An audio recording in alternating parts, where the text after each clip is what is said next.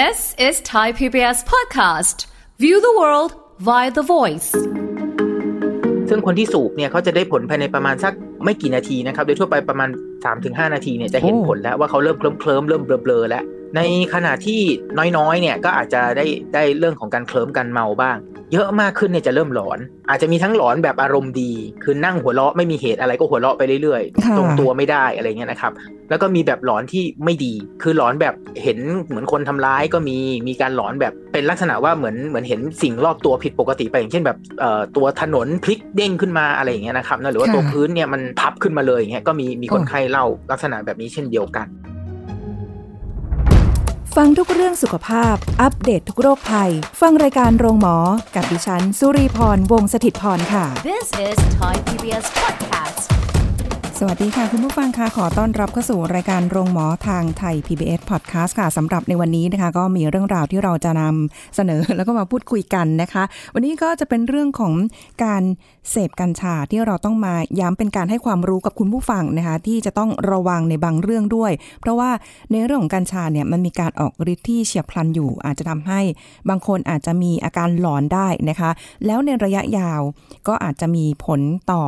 ร่างกายและจิตใจได้เหมือนกันนะคะเดี๋ยววันนี้เราจะคุยเรื่องนี้กับผู้ช่วยศาสตราจารย์นายแพทย์สหภูมิศรีสุมาศูนย์พิษวิทยา และภาควิชาอายุรศาสตร์คณะแพทยศาสตร์ โรงพยาบาลรามาธิบดี มหาวิทยาลัยมหิดลค่ะ สวัสดีค่ะคุณหมอคะ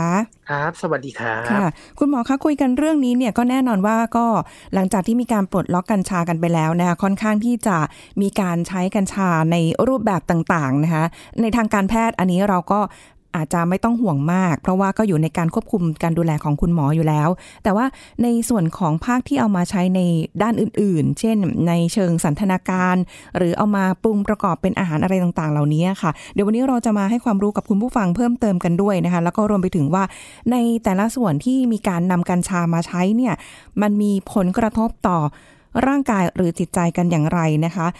คุณหมอทำอย่างนี้ก่อนเลยค่ะว่าเรื่องของการใช้กัญชาเนี่ยนะส่วนใหญ่แล้วเนี่ย ในการใช้ที่เราอาจจะโดยบ้านเราเมืองไทยของเราเนี่ยมีการใช้กันมา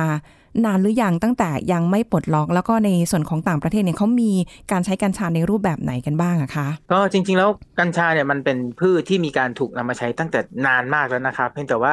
ในแบบของ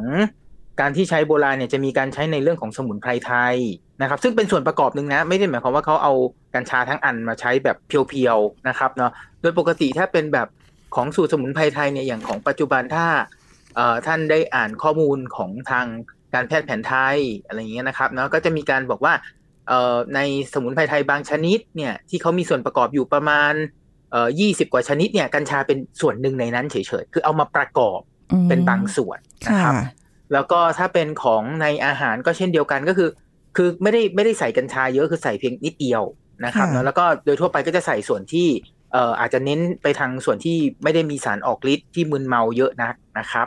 แล้วก็ถ้าเป็นในกรณีของการเสพนันทนาการนะครับ อย่างของในต่างประเทศที่มีเยอะๆ หรือว่าของช่วงหลังๆ ที่มีคนเอามาใช้เป็นลักษณะของการนันทนาการและเสพติดเนี่ย ก็จะเป็นเรื่องของการนำช่อดอกมาใช้ครับ ซึ่งก็ต้องเรียนให้ทราบว่าจริง ๆ แล้วใน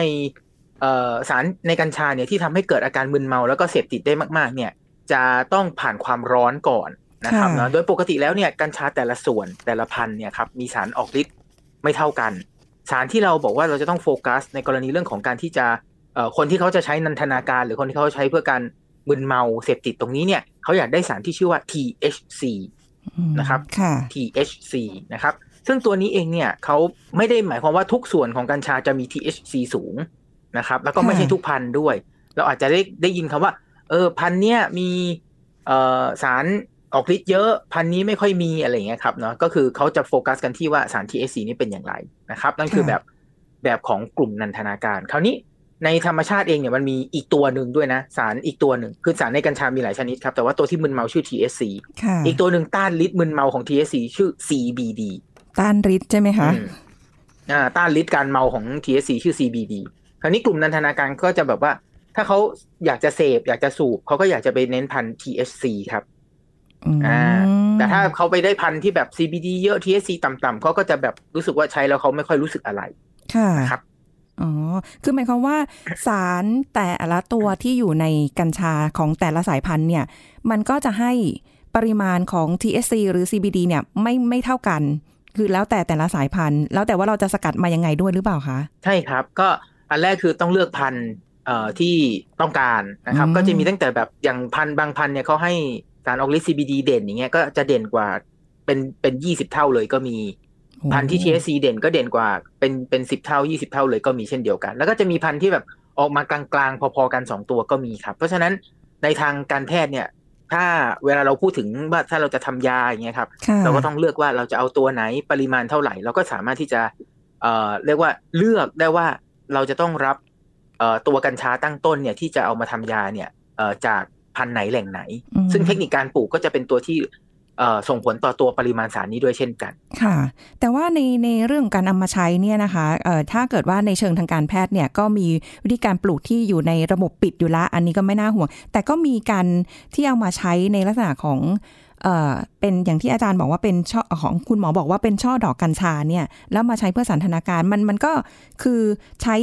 THC มาใช้ในเชิงอีกรูปแบบหนึ่งที่ไม่ได้ใช้เพื่อการแพทย์แบบนั้นถูกไหมคะ เอามาใช้แบบอย่างอื่นเลย สันทนาการอย่างเดียว เพื่อที่จะให้เคลิ้มเคลิ้มๆเพื่อให้เมานั่นเองอ๋อก็แสดงว่าเออแล้วแต่ ของวัตถุประสงค์ของคนที่จะนำไปใช้ ในเชิงการแพทย์ก็คือในแวดวงของคุณหมอก็คือมีการใช้กันมาอยู่พอสมควรจำได้ว่าเมื่อไม่กี่ปีก่อนนะคะ สักสองสามปีไหมคะคุณหมอที่จะมีกระแสเรื่องของการใช้กัญชาที่แบบเออเป็นลักษณะเป็นหยดเนี่ยแหละค่ะเป็นน้ำเนี่ยนะคะ แล้วก็มีกระแสว่าคนไข้เนี่ยเป็นคนหามาเองด้วยซ้ำแล้วก็ใช้ตัวพวกเนี้ยอ่าเพื่อบรรเทาอาการเจ็บปวดหรืออะไรอย่างเงี้ยด้วย อันนี้อันนี้คืออันเดียวกันใช่ด้วยครับใช่ไหมอืม อันนี้คือเหตุการณ์เหตุการณ์ตอนนั้นก็คือตอนปีหกสองต้นปีครับค่ะเอ่อหกสองต้นปีเนี่ยเรามีการเปลี่ยนกฎหมายจริงๆกัญชาบ้านเราเป็นกฎหมายกัญชาทางการแพทย์ตั้งแต่ปีหกสองเพียงแต่ว่าผลิตภัณฑ์มาตรฐานที่เขาปลูกในระบบปิด แล้วก็สกัดเป็นยาอย่างถูกต้องเช็คเรื่องสารปนเปื้อนเรื่องเชื้อราว่าไม่มีแล้วเนี่ยจริงๆเนี่ยเอ่อผลิตภัณฑ์ตัวเนี้ยออกโดยองค์การเภสัชกรรมเจ้าแรกก็คือตอนสิงหาคม 62 แต่ว่ากฎหมายมันปลดตั้งแต่ต้นปีค่ะมันก็เลย ตอนที่ปลดปุ๊บทุกคนก็ก็เข้าใจว่าอ้าวงั้นถ้าปลดเพื่อการแพทย์ต้องดีต่อสุขภาพแน่เลยงั้นหามาใช้ไหมอะไรอย่างเงี้ยครับ ซึ่งก็เลยกลายเป็นที่มาว่าเอ่อคนก็เลยไปได้รับผลิตภัณฑ์กัญชาใต้ดิน ซึ่งอืมเอ่อต้องบอกว่าก็เขาก็เรียกแค่ว่ากัญชาเขาไม่ได้บอกว่ามีปริมาณสารอะไรเท่าไหร่ ซึ่งจริงค่ะๆแล้ว ในทาง THC กับ CBD เนี่ยในทางการแพทย์มีข้อบ่งใช้ที่แทบจะต่างกันมากนะครับแทบจะต่างกันมาก โอ้โหฟังแบบนี้แล้วคือมันก็น่ากังวลอยู่เพราะว่าในเรื่องข้อมูลหรือการทำความเข้าใจเนี่ยค่อนข้างที่จะมีน้อยค่ะอาจารย์ เพราะว่าถ้าถ้าเทียบกับตอนนู้นเนี่ยที่มีการไปหามากัญชาใต้ดินหรืออะไรก็แล้วแต่เนี่ยก็อะสารอะไรต่างๆ เราไม่รู้เลย แต่ปัจจุบันเนี่ยเพิ่งจะมาได้ยินเมื่อไม่นานมานี้ใกล้ๆจะมีการปลดล็อกกัญชา หรือว่ามีกระแสเรื่องของการที่จะใช้กัญชานะคะ ก็เเพิ่งจะมาได้ยินว่า THC CBD อะสักพักหนึ่งเนอะมีคนนำเอาออกมาใช้ปรุงประกอบเป็นอาหารบ้างละหรือว่าเอามาเป็นน้ำนะคะน้ำกัญชาบ้างละที่มีขายกันค่อนข้างเยอะพอ พอประกาศอนุมัติปุ๊บ โอ้โห เพียบเลยค่ะ ตอนนี้นะคะ ค่อนข้างที่จะน่ากังวล คืออันนี้มันมันน่ากังวลมากน้อยแค่ไหนคะกับการที่ไม่ได้มีการให้ข้อมูลข้อเท็จจริง ที่เข้าเข้าใจว่า เอออันนี้นะเรา พื่อการแพทย์นะ หรือใช้เพื่ออะไรอย่างเงี้ยค่ะ คุณหมอมองยังไงคะคือผลผลกระทบเนี่ยจริง ๆ แล้วโดยทั่วไปถ้าถ้าจริง ๆ รอบนี้กับรอบรอบตอนปี62เนี่ยจะคล้ายกันก็คือว่า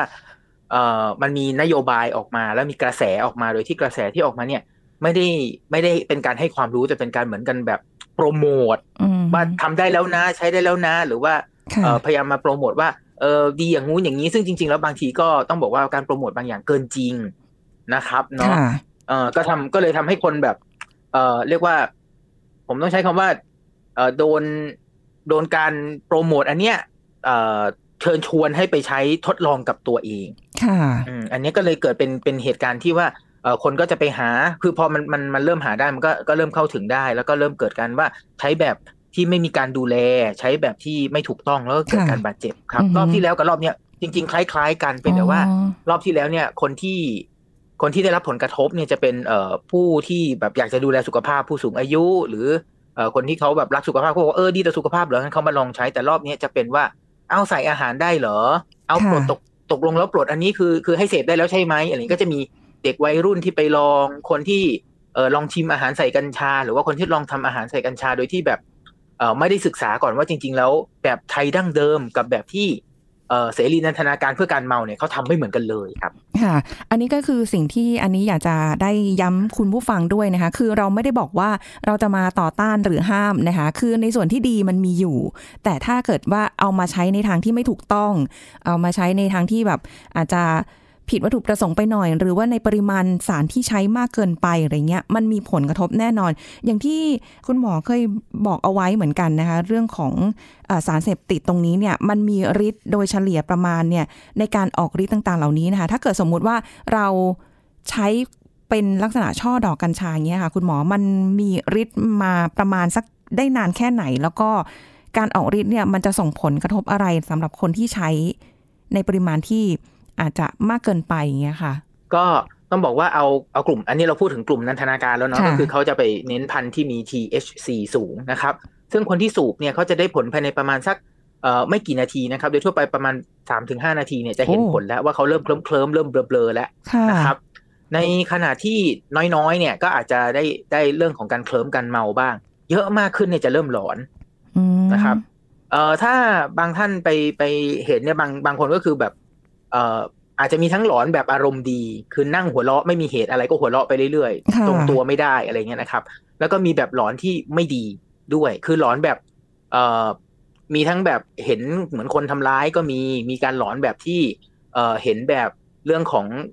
เอ่อเป็นลักษณะว่าเหมือนเหมือนเห็นสิ่งรอบตัวผิดปกติไปอย่างเช่นแบบเอ่อตัวถนนพลิกเด้งขึ้นมาอะไรอย่างเงี้ยนะครับนะหรือว่าค่ะตัวพื้นเนี่ยมันมันพับขึ้นมาเลยอย่างเงี้ยก็มีมีคนโอ้ไข้เล่าลักษณะแบบนี้เช่นเดียวกันนะค่ะครับ ซึ่งอืมเอ่อในจุดนี้เองเนี่ยถ้าถ้ายังเป็นแบบที่หนึ่งคือแบบยังเคลิ้มเคลิ้มๆหัวเราะอย่างเงี้ยเขาเขาก็อาจจะยังไม่เป็นอันตรายต่อคนอื่นค่ะใช่ไหมฮะ แต่ว่าตัวเขาเองเนี่ยบางคนนี่หัวเราะจนทรงตัวไม่ได้เลยนะแบบล้มลงไปเลยอย่างเงี้ยฮะอุ้ยลงไปคลานกับพื้นเลยอันนี้ก็มีค่ะเอ่อนั่นมันขึ้นอยู่กับว่าได้มากได้น้อย แต่ในบางคนเนี่ยต้องบอกว่าการหลอนของแต่ละคนเนี่ยฮะบางทีมันหลอนแล้วมันมันไปในทางอารมณ์ดี บางทีมันหลอนไปในทางเหมือนเห็นคนทำร้ายค่ะ หรือว่าหลอนไปในทางเห็นกังวลว่าคนจะทำร้ายหรือว่าเอ่อ ต้องต่อสู้หรืออะไรสักอย่างขึ้นมาอย่างเงี้ยครับ ก็จะเป็นเหมือนที่เราเห็นในข่าว ว่าเออจะมีเรื่องของการเอ่อทำร้าย ไม่ว่าจะทำร้ายคนอื่นนะครับ หรือว่าอย่างบางคนเห็นเป็นอะไรนะ เห็นอวัยวะบนร่างกายดูผิดปกติ แล้วไปตัดไปเฉือนค่ะอะไรเงี้ยครับ ก็เป็นการทำร้ายตนเอง ซึ่งตรงเนี้ยเป็นผลทางจิตประสาทที่เกิดเฉียบพลันค่ะนะครับโอ้นอกจากเฉียบพลันแล้วเนี่ย มันยังมีทางทางระบบประสาทแล้วเนี่ยมันยังมีทางระบบอื่น ๆ ด้วย อย่างเช่น การกระตุ้นระบบหัวใจและหลอดเลือดทำให้หัวใจเต้นเร็วแรงมากๆนะครับอืมซึ่งถ้าหากว่าเป็นกลุ่มคนที่มีโรคหัวใจอยู่เดิมเนี่ยก็อาจจะกระตุ้นให้เกิดเรื่องของภาวะหัวใจวายหัวใจขาดเลือดได้ค่ะอ่างั้นระบบประสาทและระบบหัวใจและ ระบบที่สามคือเรื่องของระบบกล้ามเนื้อครับเอ่อโดยทั้งจริง ๆ ทั้ง THC และ CBD มีฤทธิ์ในเรื่องของการคลายกล้ามเนื้อนะครับ เพียงแต่ว่าค่ะในการที่ได้รับไม่เหมาะสมเนี่ย มันจะทำให้กล้ามเนื้อเนี่ยเสียการควบคุมทรงตัวไม่ได้นะครับค่ะหรือว่าอาจที่จะเอ่อควบคุมกล้ามเนื้อได้ไม่เต็มที่ บางคนจะเดินเซ บางคนอาจจะมีเรื่องของเอ่อพลัดตกหกล้มนะครับ หรือว่าบางทีเนี่ยร้อนด้วยแล้วกล้ามเนื้อก็แบบกระตุกด้วยอย่างเงี้ยนะครับ ซึ่งก็จะเป็นความยากลำบากคือถ้าหากว่าเอ่อสมมุติเราไม่มีประวัติเลยว่าเขาใช้ ค่ะ ไม่มีเลยนะฮะ สมมุตินะ เอาผมยกตอนปีหกสองก็ได้เอ่อ คุณลุงคุณป้าคุณน้าที่เขาแบบไปลองใช้น้ำมันกัญชาโดยไม่บอกไม่บอกลูกอะ่ะเสร็จปุ๊บเขาก็หลอนแล้วเขาก็ล้มลงไปกับพื้นโอ้ยนอนตัวสั่นอยู่กับพื้นค่ะอย่างเงี้ย ลูกหลานไปพบ โดยที่อาจจะไม่รู้เลยว่าเขาใช้ค่ะพามาโรงพยาบาลแบบนี้นะครับ คุณหมอก็ต้องก็ต้องคิดถึงหลายโรคมาก โดยเฉพาะโรคที่อันตรายอย่างเช่นพวกเลือดออกในสมองหรือเส้นเลือดสมองตีบเนี้ยมันก็จะเกิดการต้องตรวจเพิ่มเติมค่อนข้างเยอะอืความยากของมันคือ ถ้าเป็นกลุ่มที่กินกับกลุ่มที่เสพเนี่ย ระยะเวลาก็ไม่เหมือนกันค่ะ โดยทั่วไปกลุ่มสูบอะครับเขามักจะสูบปุ๊บสามนาทีห้านาทีมาแล้ว อาการมาแล้ว แล้วก็อาการของเขาเนี่ยก็จะพีคอยู่ที่ประมาณชั่วโมงชั่วโมงชั่วโมงหนึ่งแล้วก็จะหมดที่ประมาณสามถึงสี่ชั่วโมงค่ะเพราะฉะนั้นสูบปุ๊บสามถึงห้านาที เริ่มมีหนึ่งชั่วโมงเริ่มแรงแล้วแล้วก็จะหมดที่ประมาณสามถึงสี่ชั่วโมงอ๋อนะครับ แต่ถ้าเป็นกินเนี่ยไม่เหมือนกันค่ะถ้าเป็นกินเนี่ยครับกว่าจะเริ่มออกฤทธิ์ประมาณ30-60ถึง60นาที เพราะฉะนั้นตอนยุคน้ำมันกัญชาปี62เนี่ย ตอนหยดไปอะ คุณลุงคุณน้าเขาก็บอกว่าเออหยดไปแล้วยังไม่เห็นมีอะไรเลยอ่าหยดเพิ่มละกันอะไรอย่างเงี้ยนะครับเนาะหรือค่ะหยดเสร็จปุ๊บก็ก็เอาไปเก็บแล้วเอ้าไม่ไม่เห็นได้ผลเลยเอาไปเก็บละกัน ตอนออกฤทธิ์ก็ล่วงล้มลงไปโดยที่ไม่มีขวดพวกนี้อยู่ข้างตัวเลย ไม่มีใครรู้เลยว่าเขาใช้อืมนะฮะแล้วฤทธิ์ในลักษณะของฟอร์มกินหรือหยดใต้ลิ้นเนี่ยจะอยู่ได้นานกว่า คืออยู่ได้ประมาณเอ่อเกือบสิบชั่วโมงเลยสิบถึงสิบสองชั่วโมงเลยในบางรายนะครับ ก็คือการออกฤทธิ์การอยู่ในร่างกาย ก็ขึ้นอยู่กับแต่ละบุคคลอีกอาการของแต่ละคนคือมันเหมือนกับว่าบอกตายตัวไม่ได้ใช่ไหมคะว่าอ่าสูบเข้าไปเนี่ยมันจะเอาแหละสามถึงห้านาทีแต่แล้วมันก็จะแต่ละคนจะมีอาการยังไงยาวไปประมาณเอออ่าซึ่งอันนี้อาจจะแตกต่างกันไปในแต่ละบุคคลใช่คุณหมอรับแล้วอย่างนี้เป็นไปได้ไหมระยะระยะเวลาเนี่ย ต้องบอกว่าระยะเวลาของสูบจะสั้นกว่ากิน สั้นกว่าอืมแล้วก็อืมเร็วกว่า แล้วก็หมดเร็วกว่า แต่ถ้าค่ะกินเนี่ยเริ่มช้ากว่า แล้วก็หมดช้ากว่าครับโอ้ยอาจารย์แล้วอย่างนี้ถ้าเกิดเออคุณหมอคะถ้าเกิดอย่างเงี้ยตอบมีการพอมันหมดฤทธิ์ไปแล้วสูบเข้าไปแล้วใช่ไหมคะมันอยู่ไม่นานเนี้ย ก็สูบต่อ เพราะว่ายังรู้สึกว่าสนุกยังรู้สึกแบบเราได้หัวเราะใช่ครับหรืออะไรเงี้ย ไปเรื่อยๆบ่อยๆ มาก ๆเข้ามันติดได้ ใช่ไหมคะ ใช่ครับอืมคือเอ่อตัวสาร THC เนี่ยมันเสพติดได้นะครับค่ะเนอะแล้วก็เอ่อใน กลุ่มคนที่เขาใช้แล้วเขามีเอ่อการเสพติดเนี่ยก็มีการศึกษากันเข้ามานะครับว่า ถ้าเป็นสมองในวัยที่กำลังพัฒนาในวัยเรียนรู้เนี่ยโอกาสการติดจะสูงกว่าวัยผู้ใหญ่ด้วยนะครับ โดยเอ่อมีอยู่การศึกษาหนึ่งบอกว่าการติดในเด็กโดยวัยเรียนเนี่ยคือ17เปอร์เซ็นต์17เปอร์เซ็นต์นี่เกือบ20เปอร์เซ็นต์นะฮะค่ะคือคือถ้า20เปอร์เซ็นนี่คือ5คนโดนคนหนึ่งเนาะถ้า17เปอร์เซ็นเนี่ยมันจะ16 17เปอร์เซ็นนี่มันจะประมาณ6คนติดคนหนึ่งอืมอืม แต่ถ้าหากว่าไม่ใช่วัยเรียนไม่ใช่วัยรุ่นเนี่ย ก็อาจจะอยู่ที่ประมาณ 10เปอร์เซ็นคือ 10 ติดหนึ่งครับค่ะโอ้โห ฟังดูแล้วตัวเลขมันก็ดูค่อนข้างน่ากังวลอยู่เหมือนกันฮะยิ่งถ้าเกิดว่ายุคนี้น้องๆไปลงไปลองอะไรอย่างเงี้ยนะคะ ก็ค่อนข้างที่จะน่าห่วงเหมือนกัน เพราะว่ามันมีผลกับเรื่องของ ระบบประสาทด้วยนะคะ อันนี้ก็ฝากไว้ใช่ครับสำหรับน้องๆนะคะ เพราะว่าคือ THC ยังไงก็เสพไปบางคนบอกหุ้ยไม่ติดหรอกเนาะคุณหมอ เดี๋ยวเสพไปเนี่ยนะมันก็คือมันก็ติดแล้วอย่างเงี้ยค่ะการอาการหลอนหรือการเมาทรงตัวไม่อยู่จากที่หัวเราะ หรือว่าบางคนอาจจะเป็นในเชิงที่แบบไม่ดีนะคะ อาจจะเห็นภาพหลอนอะไรอย่างเงี้ยอ่าสิ่งรอบตัวเปลี่ยนไปอย่างเงี้ยค่ะ อย่างนี้คือหมายความว่าถ้าลักษณะของการที่มีมีอาการอย่างเงี้ยเป็นเพราะว่า มียาเสพติดประเภทอื่น ๆ เนี่ย มาร่วมผสมดำรงด้วยหรือเปล่าอาจารย์ คุณหมอคะโอเคเออจริง ๆ เดี่ยวเนี่ยก็เป็นแบบนี้ได้อยู่แล้วเอออย่างเออผมยกตัวอย่างกรณีของเอาที่โคโลราโดก่อนก็ได้ครับค่ะเคสแรกตอนที่เขาปลดเออเสรีนันทนาการแล้วเออเสียชีวิตเคสแรกนี่จริง ๆ เป็นกรณีคือใช้แล้วหลอนแล้วโดดตึกว้ายนะครับเนาะแต่การนั้นใช้เดี่ยวจริง ๆ นะครับค่ะเนาะแล้วก็ เออเพียงแต่ว่าถามว่าถ้าใช้คู่กับอย่างอื่นแล้วจะหนักข้อขึ้นไหมจะหนักข้อขึ้นอีก เพราะว่าสารเสพติดบางตัวครับ เออจะไปเอ่อการขับสารเสพติดบางชนิดออกจากร่างกายเนี่ย กับการขับกัญชาออกจากร่างกายเนี่ย บางตัวใช้วิธีเดียวกันอืผมยกตัวอย่าง เช่นว่าถ้ายาบ้าเจอกับกัญชานะค่ะทั้งสองตัวจะอยู่ยาวขึ้นทั้งคู่โอ้นะครับ จะอยู่ในร่างกายยาวขึ้นทั้งคู่ แล้วก็จะเสริมการหลอนหนักข้อขึ้นทั้งคู่ค่ะขณะเดียวกันอีกอันหนึงก็คือตัวเรื่องของแอลกอฮอล์นะครับ ตัวสุราเนี่ย ถ้าเจอกันก็จะมีความเสี่ยงเรื่องของการที่จะเอ่อบึนเมามากขึ้นเช่นเดียวกันหลอนมากขึ้นเช่นเดียวกัน รวมถึงเรื่องของการที่จะเอ่อทรงตัวไม่ได้หรือเอ่อที่จะควบคุมกล้ามเนื้อไม่ได้ก็จะเพิ่มขึ้นด้วยเช่นเดียวกันโอ้โหไม่ดีสักอย่างเลยค่ะ จะเดี่ยวหรือจะคู่หรือจะมาแบบไหนก็แล้วแต่ เพราะแค่ลำพังแค่เดียวๆอะ เอาไม่ต้องกัญชาด้วย เอายาบงยาบ้าอะไรพวกนี้อย่างเดียวเนี่ยก็โอ้โหหลอนกันไม่รู้จะหลอนยังไงกันแล้วนะคะ ทุกวันเนี้ย แล้วก็มีข่าวกันทุกวันเลยนะคะ แทบจะไม่ค่อยอยากดูข่าวแล้วค่ะ ทุกวันนี้คุณหมอแบบมันหดหู่อะ มันอะไรก็ไม่รู้อะ เจอ อะแต่ว่าอันนี้ก็ต้องให้ความเป็นธรรมกับกัญชาเขาหน่อยนะคะ เดี๋ยวจะหาว่า อุ้ยทำไมมันมีแต่เรื่องไม่ดีหรือเปล่าหรืออะไรนะเออมันก็มีดีของมันอยู่นะนะคะ ในส่วนของกัญชา แต่ต้องใช้ให้ถูกเนาะใช่อย่างอย่างที่เรียนให้ทราบตอนแรกแล้วว่า ที่เอามาเสพแบบสูบมาปุ้นมาบ้องเนี่ย ก็คือเป็นกลุ่มของฝั่งเสพทั้งนั้นค่ะนะครับ แต่ก็ต้องบอกว่าเออทางแพทย์แผนไทยเขาใช้เป็นส่วนประกอบหนึ่งในในยาของเขาอ่าแต่เขาไม่ได้เอากัญชา pure ๆมาใช้อย่างนั้นค่ะเหมือนกันในทางการแพทย์สกัดออกมาเป็นตัวตัวๆอะไรกี่มิลลิกรัม จะใช้กันค่อนข้างชัดเจนค่ะอืมเอออาจารย์พออาจารย์พูดถึงมิลลิกรัมขึ้นมาแล้วน่าสนใจมากเลยว่า ในแต่ละมิลลิกรัมเนี่ยที่มีการใช้กันเนี่ยค่ะเอ่อในหนึ่งมิลลิกรัมสองมิลลิกรัม หรืออะไรเงี้ยมันมีผลอะไรยังไงกับร่างกายของแต่ละคนไหมคะปริมาณในการใช้โอเคใช่ไหมคะ เออต้องบอกว่าแต่ละคนมีความไวต่อกัญชาไม่เท่ากัน ตัวเลขส่วนใหญ่ที่พูดกันจะเป็นโดยเฉลี่ยอืมนะฮะแต่ว่าบางคนอาจจะไวกว่านั้นได้ โดยตัวอย่างคือเริ่มที่จะเคลิ้มเคลิ้มๆเนี่ยโดยทั่วไปจะเกิดตั้งแต่หนึ่งมิลลิกรัมแล้วอู้นะครับค่ะเพียงใช่เพียงแต่ว่าเอ่อขนาดที่เอ่อเพิ่มขึ้นมาเนี่ยขนาดเอาผมผมใช้คำว่าขนาดที่เริ่มใช้เป็นยาเนี่ยนะครับก็คือ 2.5ถึง5มิลลิกรัมของ THC เนี่ยจะมีฤทธิ์เรื่องของการต้านคลื่นไส้อาเจียน ซึ่งค่ะใช้กับโรคบางโรคเท่านั้นนะครับเนาะอ๋อเอ่อ ซึ่งตรงเนี้ย2.5 เนี่ย ก็จะเริ่มมี side effect ในบางคนมาบ้างแล้ว อย่างเช่นเริ่มที่จะเอ่อเคลิ้มเกินเคลิ้มมากขึ้น เริ่มที่จะเบลอๆเนี่ย ก็จะเริ่มเห็นตั้งแต่เอ่อ2.5เนี่ยจริงๆ เริ่มเกิดแล้วหนึ่งนี่แค่เคลิ้มๆนะ2.5นี่อาจจะมีเบลอๆบางรายมีหลอนหลอนอ่อนๆแล้วนะครับค่ะเนาะแต่ว่าใน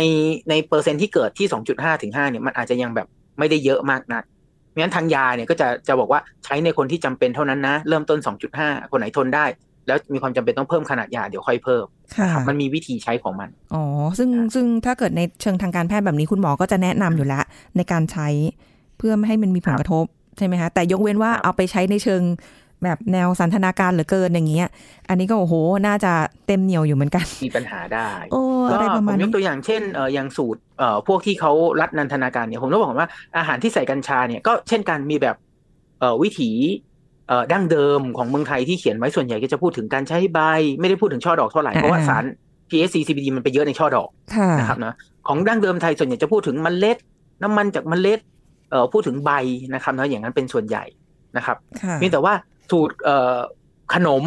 นะของรัฐนันทนาการรัฐสันทนาการที่เขาเปิดให้มึนเมาจากการใช้พวกนี้ได้เนี่ย แต่เขาก็ค่ะเขาก็จะมีกฎหมายควบคุมของเขานะเอ่อเขาก็จะบอกว่าเอ่ออันเนี้ยเขาจะใช้น้ำมันที่สกัดจากช่อดอกค่ะ มาประกอบนะครับ ซึ่งเอ่อบางทีเนี่ยรัฐที่เขาทำพวกเนี้ยเขาต้องแข่งกันในเรื่องความเข้มข้นของของสารออกฤทธิ์เพื่อว่าที่จะแบบเหมือนโปรโมทว่าเออรัฐชั้นของมันแรงนะคล้ายๆคล้ายๆอย่างนั้นนะฮะค่ะเพื่อที่จะให้แบบเอ่อเรียกเรียกแขกคล้ายๆอย่างนั้นเรียกแขกนะฮะค่ะเขาก็อาจจะทำแข่งกันค่อนค่อนข้างเข้มข้น ผมยกตัวอย่างเช่นเอ่ออย่างคุกกี้ค่ะนะครับเอ่ออาจจะมีตั้งแต่10ถึง20มิลลิกรัม THC ต่อหนึ่งชิ้นคุกกี้โอ้โหนะฮะค่ะ ใช่ ซึ่งอันเนี้ยมันเกินมันหนึ่งชิ้นเนี่ยเกินยาแล้วเท่ากับยาสี่เม็ดค่ะไปแล้วนะครับ ยาเม็ดใหญ่สี่เม็ดอ๋อซึ่งเอ่อในรัฐที่เขาเปิดถูกต้องเนี่ยเขาก็จะมีกฎไว้ว่าต้องมีหีบห่ออย่างไรค่ะเอ่อมีการคำแนะนำว่าเออ เวลากินคุกกี้อันนี้นะ อาจจะต้องกินแค่หนึ่งในสี่หรือครึ่งชิ้นแล้วแต่สูตรของเขานะฮะค่ะแล้วก็บอกว่าให้รอประมาณครึ่งถึงหนึ่งชั่วโมงอย่ากินอย่ากินเกินกว่านั้นก่อน แล้วก็ตัวนอกจากแพคเกจจิ้งจะบอกแล้วเนี่ย แพคเกจจิ้งเขาอาจจะยังต้องมีกฎหมายในบางรัฐจะมีกฎหมายเลยว่า ต้องเป็นผลิตเอ่อต้องเป็นหีบห่อที่เด็กไม่สามารถเปิดได้ภายใน 10 นาที เขาเรียก child resistant packaging คือมีกฎหมายเรื่องของบรรจุภัณฑ์ด้วยอืมที่จะเซฟเอ่อเด็กที่อาจจะแบบเอ้ยเห็นซองอะไรไม่รู้ไปแกะอะไรเงี้ยนะครับค่ะแล้วก็สำหรับคนที่จะบริโภคหรือว่าคนที่ไม่รู้เนี่ยซองมันต้องเลเบลชัดเจน ต้องมีฉลากชัดเจน แล้วก็รวมถึงต้องมีการสอนวิธีการใช้บนฉลาก แล้วก็ถ้าไปอย่างของเอ่อบางรัฐเนี่ยนะครับ ถ้าจะไปซื้อเนี่ย คนขายเขาสอนใช้ก่อนเลยว่า เออ คือเขาเขาไม่ได้ให้เราอ่านเองด้วยนะเขาสอนเลยครับว่า เออ ถ้าจะกินนะต้อง เอ่อหักอย่างนี้กินอย่างนี้รอนานเท่าไหร่ เออ ถ้ายังไม่กินเก็บยังไงอะไรเงี้ยเขาค่ะเขาเอ่อ safety คนที่จะใช้แล้วก็คนรอบตัวเขาพอสมควรมันเป็นกฎหมายเขาครับ อ๋อเออคือจริง ๆ อันนี้เรื่องนี้นะคะ เอาที่ที่เคยได้ยินมาก็จะรู้สึกว่าอ๋อในต่างประเทศเนี่ยการใช้กัญชาเนี่ยค่อนข้างที่จะเสรีค่อนข้างนะคะเออแต่จริงๆเราครับมีกฎหมายรองรับโอ้โหทุกอย่างเลยเหรอคะแม้กระทั่งเอ่อ packaging บรรจุหีบห่อการใช้การแนะนำอะไรต่างๆเออแต่ว่าเขาไม่ได้ปล่อยอิสระในทุกๆรัฐในทุกๆ เมืองของเขาใช่ไหมคะเฉพาะบางใช่รัฐครับเท่าแม้กระทั่งใช่แม้กระทั่งรัฐที่อ๋อปล่อยอิสระที่สุดเนี่ยก็ยังค่ะคงต้องบอกว่าเอ่อมีกฎหมายเรื่องของบรรจุหีบห่อค่ะมีกฎหมายเรื่องของเอ่อระบบการติดตามว่าคนที่ซื้อไปเนี่ยเอ่อผมยกตัวอย่างตอนตอนผมเอ่อเรียนเนี่ยผมเรียนโคโลราโดเนี่ยค่ะเอ่อเขาจะมีการติดตามว่าเอ่อเราเราเวลาเราซื้อเราต้องต้องเอา ID หรือพาสปอร์ตไปไปแลกใช่ไหมฮะ ตอนที่เราเข้าไปใน shop แล้วก็ตอนจ่ายเงินเขาก็จะลงบัตรลงทะเบียนไปว่านายคนนี้ซื้ออืมผลิตภัณฑ์อันนี้ออกไป THC เข้มข้นเท่านี้เป็นคิดเป็น THC เท่าไหร่โอ้เขาก็จะมีติดตามด้วยนะครับว่า เอ่อนาย A สมมุตินั้นนาย A เนี่ยค่ะเอ่ออยากได้ THC ไปสต็อกไว้เยอะๆเนี่ยเขาก็ไม่ให้นะฮะมันจะมีเกณฑ์อยู่ว่าซื้อได้เท่าไหร่จะไปบอกเข้า shop หนึ่งแล้วซื้อ shop สอง shop สามไล่ไล่ไล่ไล่รวมกันให้ได้เยอะๆ ก็ทำไม่ได้นะครับเพราะเขาตามอยู่อ๋อคือ shop นี้ไม่ไม่ไม่ได้ละไป shop อื่นก็ไม่ได้ด้วยเขามีข้อมูลไม่ได้ครับ เพราะว่ามันเออมัน regiสเตอร์ไว้ครัโอ้บดีแล้วจังก็เลยค่ะแล้วก็ในกฎหมายบ้านเขาเนี่ยจริง ๆ จะมีเรื่องของการกฎหมายความปลอดภัยของของเด็กนะฮะ เขาเรียก Child Protective Service เนาะก็อันเนี้ยก็เอ่ออย่างอย่างเช่นว่าถ้าเราเลี้ยงเด็กแล้วเป็นอันตรายต่อเด็กอาจจะเคยได้ยินเนาะที่แบบว่าเอ่อบางบางบางเมืองที่แบบว่าเขาเลี้ยงเด็กแล้วเอ่อมีความเชื่อในการให้อาหารแปลกๆ อย่างเช่นแบบเออจับเด็กกินมันสวิรัตตั้งแต่แรกเกิดหรืออะไรแบบเนี้ยค่ะแล้วเด็กเสียชีวิตเนี่ย รัฐฟ้องพ่อแม่ได้นะครับอ๋ออมเช่นเดียวกันในกรณีของกัญชาครับ ถ้าในบางรัฐเนี่ยเขาก็อาจจะมีกฎหมายไว้เลยว่า ถ้าหากว่าเด็กบาดเจ็บ จากการที่พ่อแม่ประมาทเลินเล่อซื้อขนมคุกกี้บราวนี่ใส่กัญชาแล้วเด็กเข้าถึง พ่อแม่ก็อาจจะมีความผิดได้ ค่ะ หรือผู้ปกครองคนนั้นก็จะมีความผิดได้ของบ้านเรากฎหมายที่คล้ายๆ แบบนี้ก็คงจะเป็นเรื่องของมอเตอร์ไซค์เด็กแว้นมั้งครับ ที่บอกว่าเออถ้าเด็กแว้นก่อก่อเหตุอ่าพ่อแม่อาจจะต้องร่วมรับผิดชอบ อันนี้ค่ะของถ้าเป็นต่างประเทศจะเป็นว่า ถ้าเด็กได้รับบาดเจ็บจากการที่ประมาทเลินเล่อหรือว่าการเก็บผลิตภัณฑ์ยายาหรือสารเสพติดที่ที่เขาเอ่อเริ่มผ่อนปลนให้ใช้เนี่ย แล้วเด็กบาดเจ็บเนี่ยเอ่อ ผู้ปกครองอาจจะต้องร่วมรับผิดชอบอืมนะครับ อาจจะมีความผิดได้ ค่ะ อันนี้อันนี้เป็นลักษณะแนวทางของการที่มีกฎหมายรองรับของต่างประเทศ ถึงแม้ว่าจะเสรีก็จริงแต่บางรัฐเท่านั้นนะคะก็ไม่ได้เสรีกันหมดนะคะอะแต่ของบ้านเราก็ยังใหม่อยู่ เอาไม่เป็นไรทำความเข้าใจกันไปนะคะอยากใช้ให้ถูกต้องอยากบอกในเรื่องของข้อมูลข้อเท็จจริงกับคุณผู้ฟังนั่นเองนะคะแม้วันนี้คุยกันเพลินมากค่ะคุณหมอคะคุยกันแป๊บเดียวเวลาหมดแล้วนะคะไม่เป็นไรเดี๋ยวถ้ายังไงมีโอกาสหน้าไว้คุยกับคุณหมอเพิ่มเติมในรายละเอียดเกี่ยวกับเรื่องของกัญชาถ้าเกิดว่ามันมีอะไรที่มันมากกว่านี้อีกอะนะคะ วันนี้ต้องขอบคุณคุณหมอค่ะ ที่มาร่วมพูดคุยในรายการกับรายการโรงหมอของเราด้วยนะคะ แล้วพบกันใหม่นะคะ คุณหมอคะสวัสดีค่ะครับผมครับเอาละค่ะคุณผู้ฟังคะหมดเวลาแล้วค่ะ คงต้องกลับมาติดตามกันใหม่สำหรับในครั้งหน้านะคะ ขอบคุณที่ติดตามรับฟังค่ะ ยังไงก็ฝากรายการของเรากันไว้ด้วยโรงหมอทางไทย PBS Podcast ค่ะ วันนี้ลาไปก่อนนะคะ สวัสดีค่ะ This is Thai PBS Podcast การปลูกกัญชาให้ได้คุณภาพที่ดีมีมาตรฐานไม่ใช่เรื่องง่าย ต้องผ่านหลายกระบวนการและขั้นตอนเยอะ แพทย์หญิงสุธิมนต์ธรรมเตโช จุฬาลงกรณ์มหาวิทยาลัย มาบอกให้รู้ครับ ตัวกัญชาเองเนี่ยค่ะ หลักๆ จริงๆเขามีสารออกฤทธิ์เป็นร้อยตัวนะคะค่ะแต่ว่าตัวที่ได้รับความสนใจแล้วก็ได้รับการศึกษามากๆก็จะมี 2 ตัวด้วยกันหนึ่งคือ THC ค่ะ THC หรือว่าเตตราไฮโดรแคนาบินอลตัวเนี้ยค่ะ ฤทธิ์ของเขาหลักๆ ที่มีผลก็คือสภาพจิตใจนะคะ ส่วนใหญ่ก็มักจะทำให้เรารู้สึกเคลิบเคลิ้มมีความสุขมากขึ้นค่ะทำให้อาเจียนลดลงได้นะคะ เพราะฉะนั้น THC ส่วนใหญ่ในทางการแพทย์ก็เลยมักถูกนำไปใช้เพื่อทำให้คนไข้ที่เบื่ออาหารกินอาหารได้มากขึ้นค่ะนะคะ หรือว่าใช้ในการประคับประคองผู้ป่วยระยะสุดท้ายทำให้เขารู้สึกว่ามีคุณภาพชีวิตที่ดีขึ้นนะคะ แล้วก็เพื่อแก้อาการอาเจียนหลังจากการให้เคมีบำบัดค่ะอ่าอันเนี้ยสำหรับ THC ทางการแพทย์นะคะ ส่วน CBD เนี้ยตัวเนี้ยก็จะเป็นสารออกฤทธิ์อีกตัวที่ได้รับความสนใจเหมือนกัน CBD หน้าที่หลักของเขาเนี่ยคือทำให้รู้สึกผ่อนคลายรีแลกซ์ค่ะโดยเฉพาะพวกกล้ามเนื้ออะไรอย่างเงี้ยค่ะ การรักษาเอ่อที่เกิดจาก CBD เนี่ยก็เลยมักเป็นในการแก้ภาวะเกร็งของกล้ามเนื้ออมนะคะ หรือว่าคนไข้ที่เป็นโรคลมชักชนิดที่รักษาหายได้ยาก ก็มาจะใช้ส่วนที่เป็น CBD มากกว่า โดยทั่วไปกัญชาที่มีการใช้ทางการแพทย์เนี่ยที่เขามีการรับรองก็จะมีของเออยนะคะค่ะแล้วก็มีของอภัยภูเบศรแล้วก็มีอีกนิดๆหน่อยๆสามารถหาดูได้ในอินเทอร์เน็ต แต่ว่าทั้งหมดทั้งมวลเนี่ยค่ะ ถ้าเราไปดูฉลากเขาจะมีการระบุชัดเจนว่า ขวดเนี้ยเป็น THC ขวดนี้เป็น CBD หรือขวดเนี้ยมีทั้งสองอย่างในอัตราส่วนเท่าไหร่หนึ่งหยดมีปริมาณสารเท่าไหร่ อืมอันเนี้ยคืออย่างน้อยผู้บริโภคก็แน่ใจว่าผลิตจากสถานที่ที่กระทรวงรับรองค่ะว่าคุณภาพได้มีปริมาณสารที่ทราบแน่นอนชัดเจน มีวิธีส่วนใหญ่พวกเนี้ยเขาจะมีวิธีการปลูก เพื่อที่ให้ได้สารออกฤทธิ์ในปริมาณที่ค่อนข้างเหมาะสม การปลูกกัญชาให้ได้ปริมาณสารเนี่ยมันจะมีวิธีขั้นตอนปลูกที่ค่อนข้างซับซ้อน คือทุกอย่างจะต้องถูกคอนโทรลอ่าเราไม่สามารถเอากัญชาไปปลูกกลางแดดลดน้ำพรวนดินเหมือนต้นไม้ปกติได้ พวกนั้นจะทำให้เราได้สารออกฤทธิ์ที่มันไม่ค่อยคงที่ค่ะเพราะฉะนั้นพวกเนี้ยเอ่อถ้าจะปลูกจริง ๆ แล้วต้องอยู่ในสภาวะปิด คือห้องปิดค่ะคอนโทรลทั้งอากาศความชื้นแสงแดด อุณหภูมิทุกอย่าง เพื่อให้ลำต้นสูงขนาดเหมาะสมออกค่ะดอกจำนวนเหมาะสมสารเหมาะสม เพราะฉะนั้นที่ออกมากระทรวงรับรองเนี่ยส่วนใหญ่ เราก็อาจจะพอมั่นใจได้ว่าปลูกเนี่ยน่าจะโอเค แล้วก็ค่ะมีปริมาณสารที่เชื่อถือได้ จริง ๆ เรื่องของกัญชาอยากจะบอกอท่านผู้ฟังทุกท่านนะคะ สมมุติว่าท่านมีการใช้กัญชาไม่ว่าจะเพื่อสาเหตุทางการแพทย์ หรือว่าเพื่อสาเหตุอื่นใดก็ตาม อย่างเงี้ยไม่ต้องกลัวที่จะบอกคุณหมอ คือเรื่องแบบนี้มันมันก็ไม่ใช่ความลับเนาะแต่ว่าคุณหมอก็สามารถใช้ในประวัติกัญชาเนี่ยเพื่อประเมินสภาวะทางสุขภาพของคนไข้ได้มากขึ้น เพราะฉะนั้น บอกคุณหมอเธอะค่ะว่าเราใช้อะไรอยู่ของยี่ห้ออะไรค่ะหรือถ้าไม่มียี่ห้อเราได้มาจากไหนจากใคร เพื่อคุณหมอเขาจะได้ให้คำแนะนำถูกว่าเออที่คุณทำอยู่นี้มันอาจจะทำให้เกิดความเสี่ยงในอนาคต หรือว่าโอเคที่ทำอยู่เนี้ยก็ดีแล้ว เดี๋ยวหมอจะได้ติดตามเรื่องนู่นนี่นั่นต่ออมอะไรอย่างเงี้ยค่ะ เพราะว่าค่ะช่วงหลังๆเอ่อเวลาตรวจคนไข้หมอก็ถามเหมือนกันว่าสรุปใช้ไหม โดยเฉพาะคนไข้ที่เป็นมะเร็งอะไรอย่างเงี้ยค่ะ ซึ่งค่ะหลายคนเขาก็เลือกที่จะใช้กัญชานะคะแล้วก็ไม่ใช่ทุกคนที่จะได้รับผลข้างเคียง เพราะฉะนั้นหมอก็จะได้จดไว้ว่าโอเค คนนี้มีประวัติใช้กัญชา หมอจะได้ระมัดระวังเผื่อวันหนึ่งเขามาโรงพยาบาลด้วยอาการอะไรสักอย่างอย่างเงี้ยค่ะค่ะประวัติที่คนไข้แจ้งไว้อะก็จะมีประโยชน์กับตัวคุณเองในอนาคต This is Thai PBS Podcast ติดตามรายการทางเว็บไซต์และแอปพลิเคชันของไทย PBS Podcast Spotify SoundCloud Google Podcast Apple Podcast และ YouTube Channel Thai PBS Podcast Thai PBS podcast. View the world via the voice.